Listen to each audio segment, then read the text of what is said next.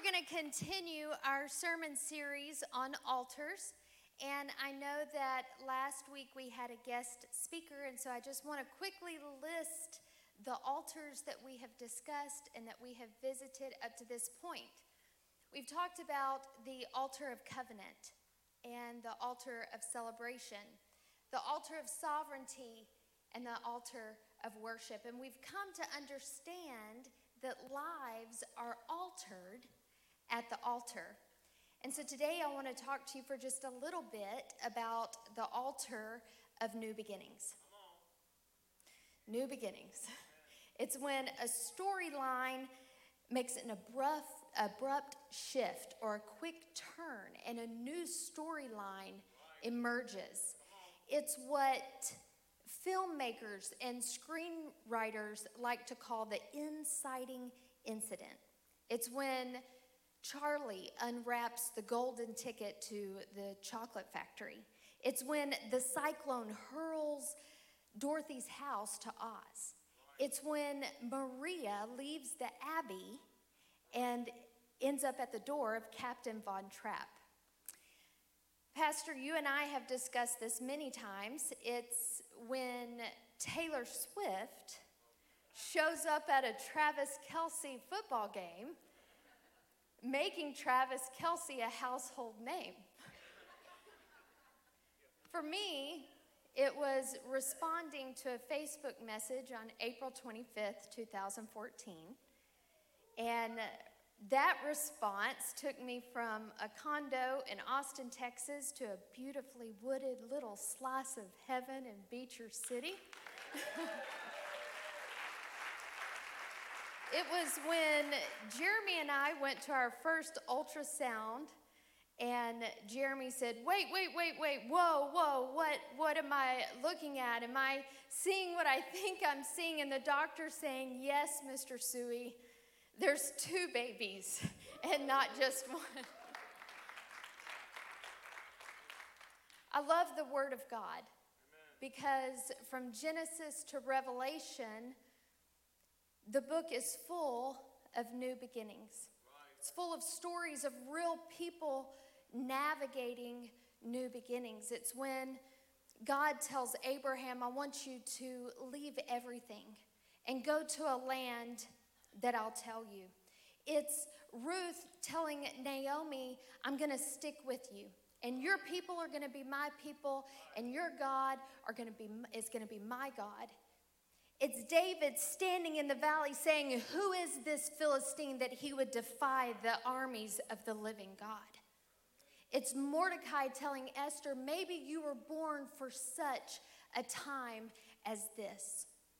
It's Peter walking into the home of the Roman centurion named Cornelius. It's Saul, the Christian killer, stepping onto the road to Damascus. It's Mary giving birth to a baby boy named Jesus Christ who would die on Calvary and three days later walk out of the grave. Is there anybody in this room you're finding yourself at a new beginning? And that could mean a job change, could mean a new relationship, it could mean a doctor's report, it could mean a son getting married, it could mean losing a loved one, it could be that you've made some really terrible decisions, and right now your life is full of regret and disappointment, and you are desperate for a new beginning. New beginnings are exciting and good and terrifying and painful. So, what I, I ask you today, my question for you today is what is God saying in this new beginning?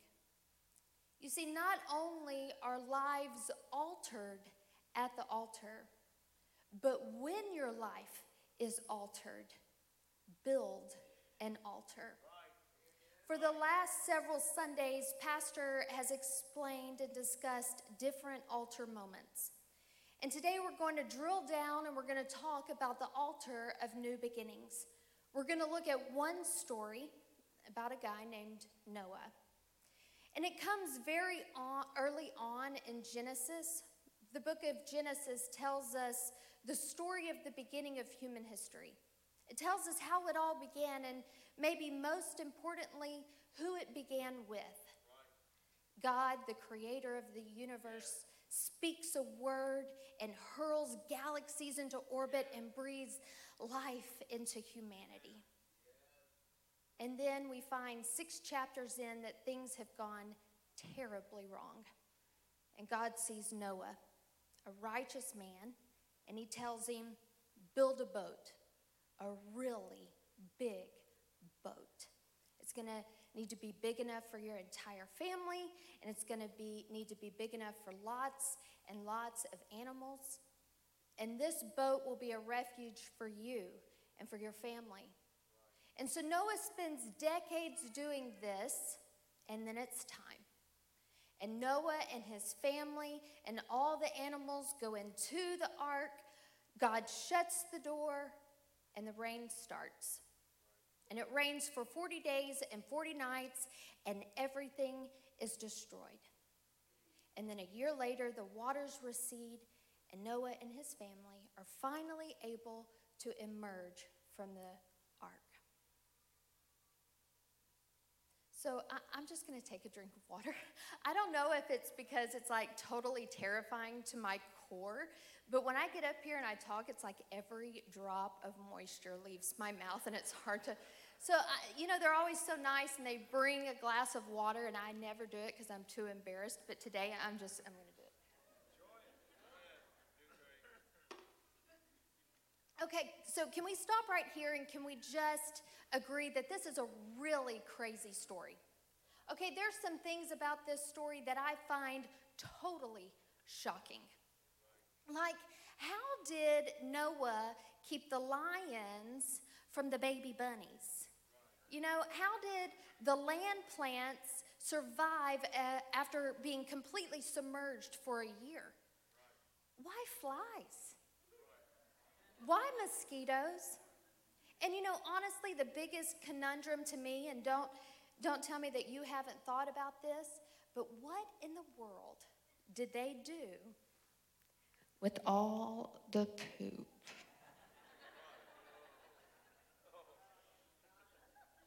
This is also a difficult story to fully comprehend when we think about the character of a loving and good and merciful and sovereign God because this is an extremely tragic story. You know, we love to decorate our kids' nurseries in Noah's Ark because we just we think it's so cute with the animals popping out you know, from the ark windows. But when we really think about it, it was really, really horrific. This is a story about God's anger and judgment on the earth. Next to the cross, this is the most graphic and intense display of God's judgment in all Scripture. But I would also argue that this is one of the most powerful displays of God's grace. Because this is about a God who deliberately and intentionally put together a plan for rescue. It is about a God who patiently withheld his response while one man created a place of refuge for his family. It's about a God who had a plan for a new beginning from the very beginning. You see, what we find in, scripture, in scriptures is that the places of God's most graphic displays of anger are also the most powerful displays of His grace. And this is one of those stories. And so we're going to pick up this story in Genesis 8. This is after the flood, after the waters have receded, in Genesis 8:15. And then God said to Noah, "Come out of the ark, you and your wife and your sons and their wives. Bring out every kind of living creature that is with you, the birds, animals and all the creatures that move along the ground, so they can multiply on the earth and be fruitful and increase in number on it. And so Noah came out together with his sons and his wife and his sons' wives, all of the animals and all of the creatures that move along the ground and all the birds, everything that moved on the land came out of the ark, one kind after another. Then Noah built an altar to the Lord and taking some of all the clean animals and clean birds, he sacrificed burnt offerings on it. And the Lord smelled the pleasing aroma and said in his heart, Never again will I curse the ground because of humans, even though every inclination of the human heart is evil from childhood. And never again will I destroy all living creatures as I have done. As long as the earth endures, seed time and harvest, cold and heat, summer and winter, day and night will never cease. Then God blessed Noah and his sons, saying to them, Be fruitful and increase in number and fill the earth. And so Noah and his family came out of the ark after this tremendous ordeal, and God says it's time to start over. A blank canvas, let's do this thing again. And the first thing that Noah does when he comes out of the ark is he builds an altar. Now, I want you to imagine for a moment the trauma this family has just been through. First of all, they spend decades of their lives building this thing, and then for 40 days and 40 nights, they live through the most tumultuous weather event of all human history. Outside, they are hearing the cries of terror and death, while inside, they are dealing with the cries of the animals and dealing with seasickness. Outside, they are losing everything they have ever known their family, their friends, their crops, their house. And inside, they are clinging to the hope that God has made this boat a refuge for them. And a year later, they come out of this experience of tremendous physical and mental and emotional and spiritual exhaustion. And God says, let's start over. Let's fill the earth. And the future depends on you. God is changing the script here. God is making a new beginning, not only in the life of Noah and his family, but for all human history that comes after it. And what Noah does in that moment of new beginnings is he makes an altar. When your life is altered, make an altar.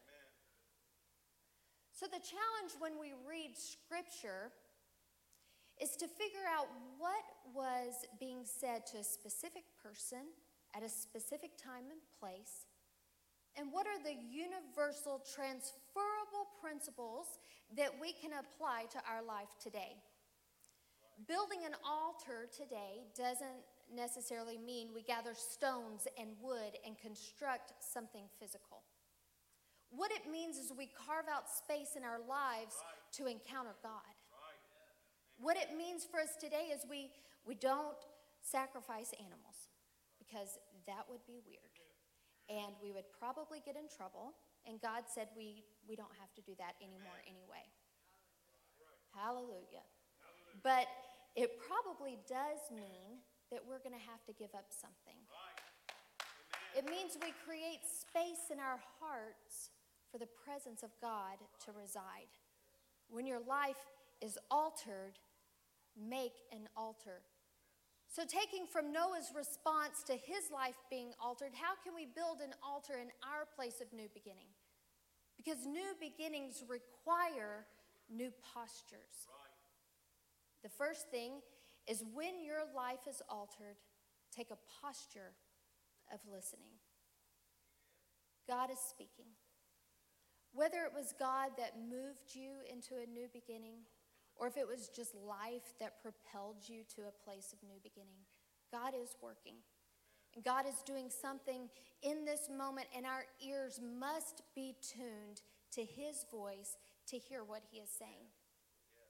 You know, there's two ways to live life we can respond to the voice of God, or we can react to circumstances. Responding to the voice of God actually gives us perspective on what we're going through and the situation we're in. Whereas reacting to our, our circumstances, we lose all perspective.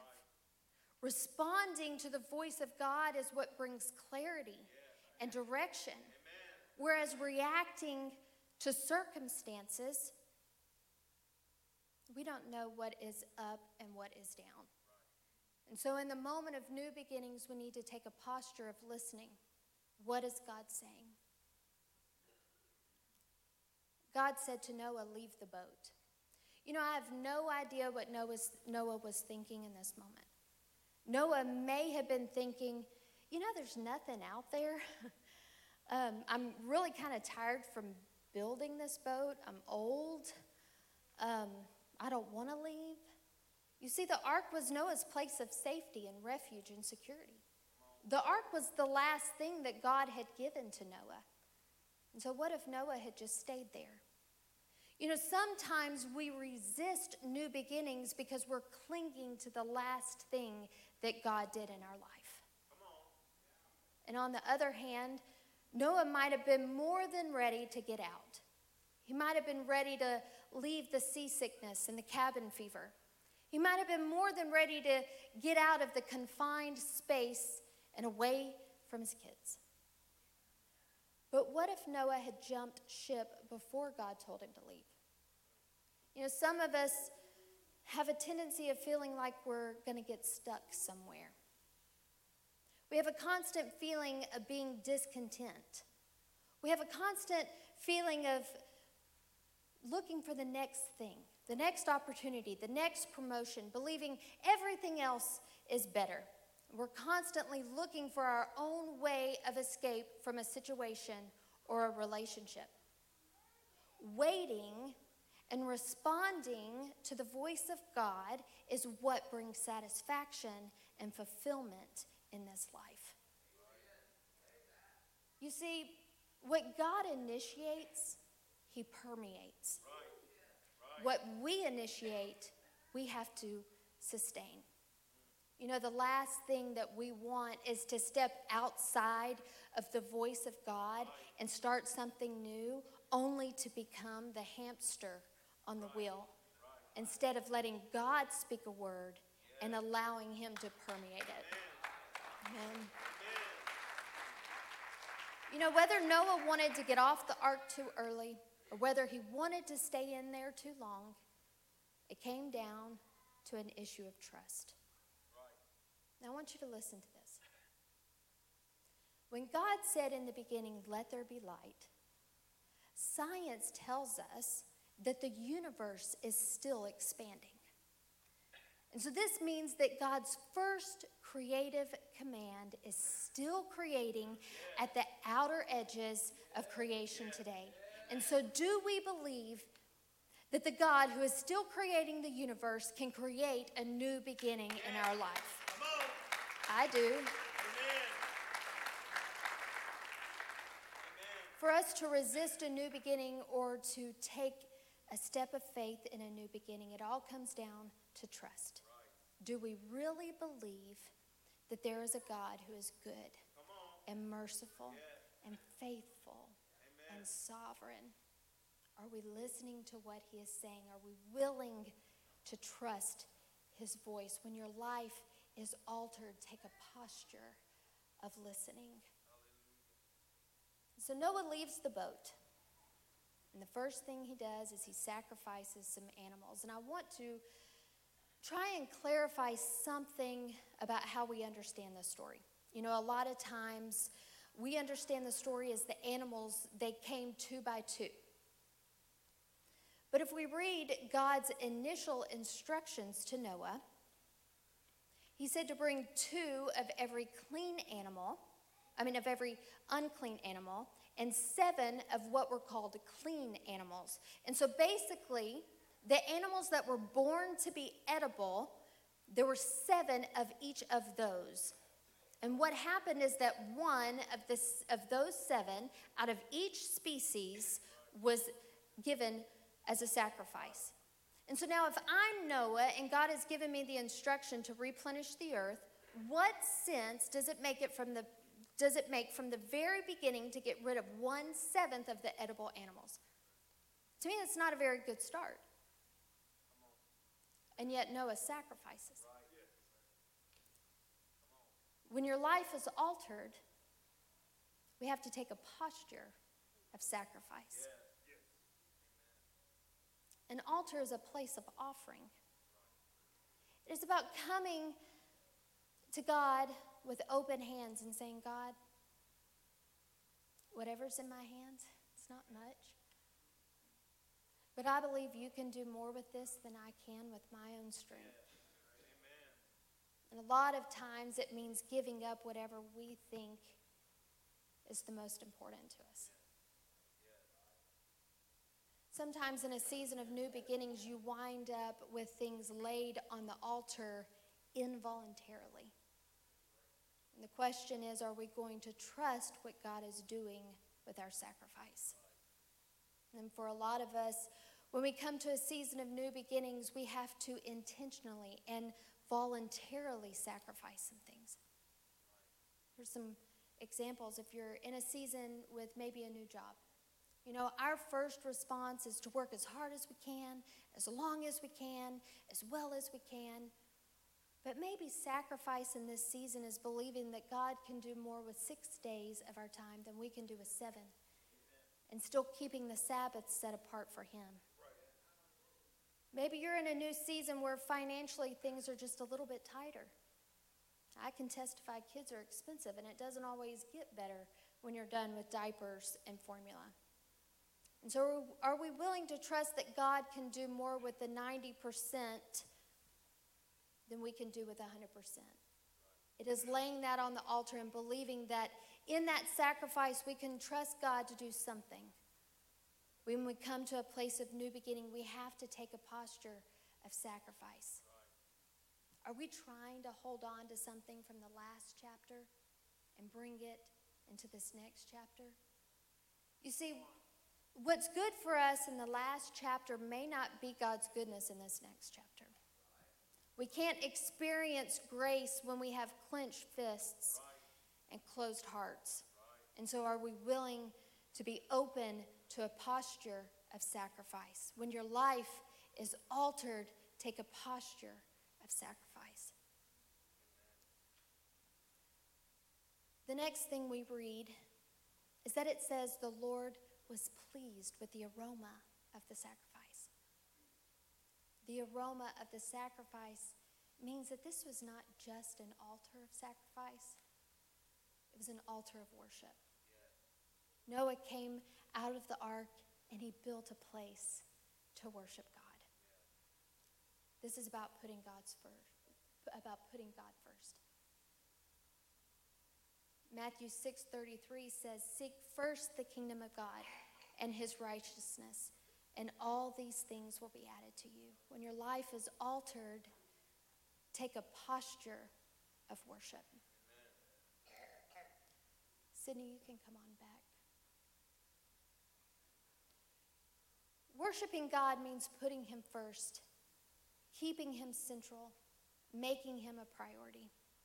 Before doing anything else, it is about worshiping and acknowledging the presence and the goodness of God. You know, it's interesting to me that when Noah is given the biggest task of all human history, Noah's first instinct isn't to get started working but to take a knee. It's not about getting busy working, it's about getting busy worshiping. Worship is about elevating the reputation of God in the of others. And so, how are you talking about God, about what God is doing in your life? How are we talking about the goodness and the faithfulness and the sovereignty and the mercy of God in this moment? Worship is about acknowledging and identifying and recognizing who He is. Worship is gratitude. So maybe what an altar looks like in your life in this season of new beginnings is keeping gratitude at the front of your mind and on the tip of your tongue. Also, we don't worship when things are good or when things are bad or based on circumstance at all, worship because God has a reputation of being good and merciful and faithful and just. If things never worked out in our favor again, we worship God because He is holy and He is worthy. Worship is not about us, worship is all about Him. When your life is altered, take a posture worship. I feel the presence of God. Can we just stand on our feet? Can we throw our hands in the air? Can we Him the best worship that we have? God,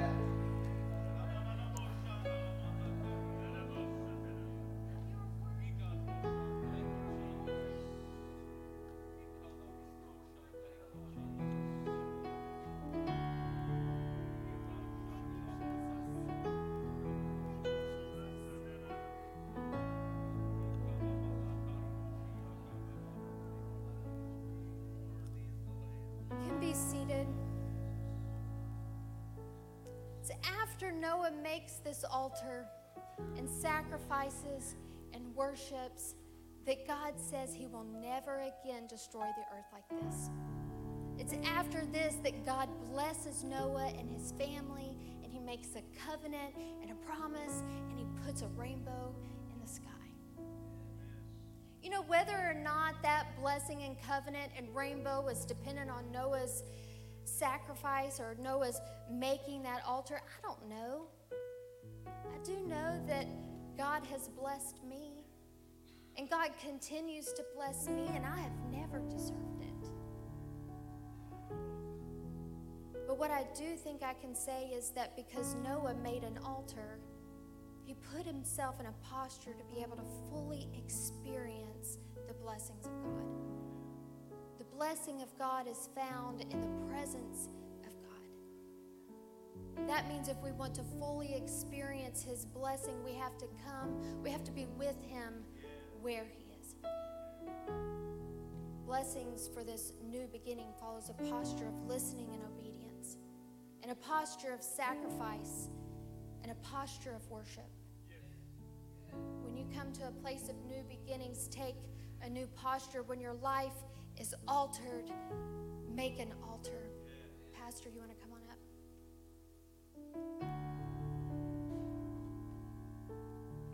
So here's what's so amazing about this story the ark is just a foreshadowing of what was to come. The ark saved one family and one generation so the story could keep going and keep moving towards the time when the cross would save every family. And every generation. God sees you, He knows you, He hears you today. You can build an altar of new beginnings. Today, you can also renew that relationship with Jesus. You can begin this faith journey again.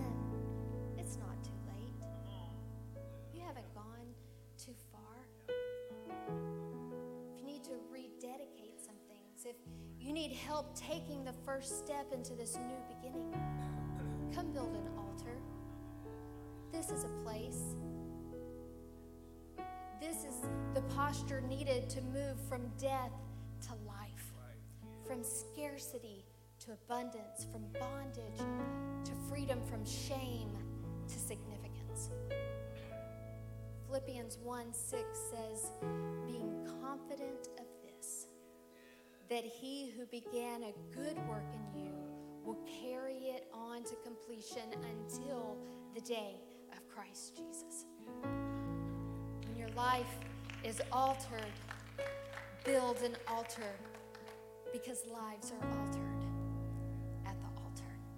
Thank you.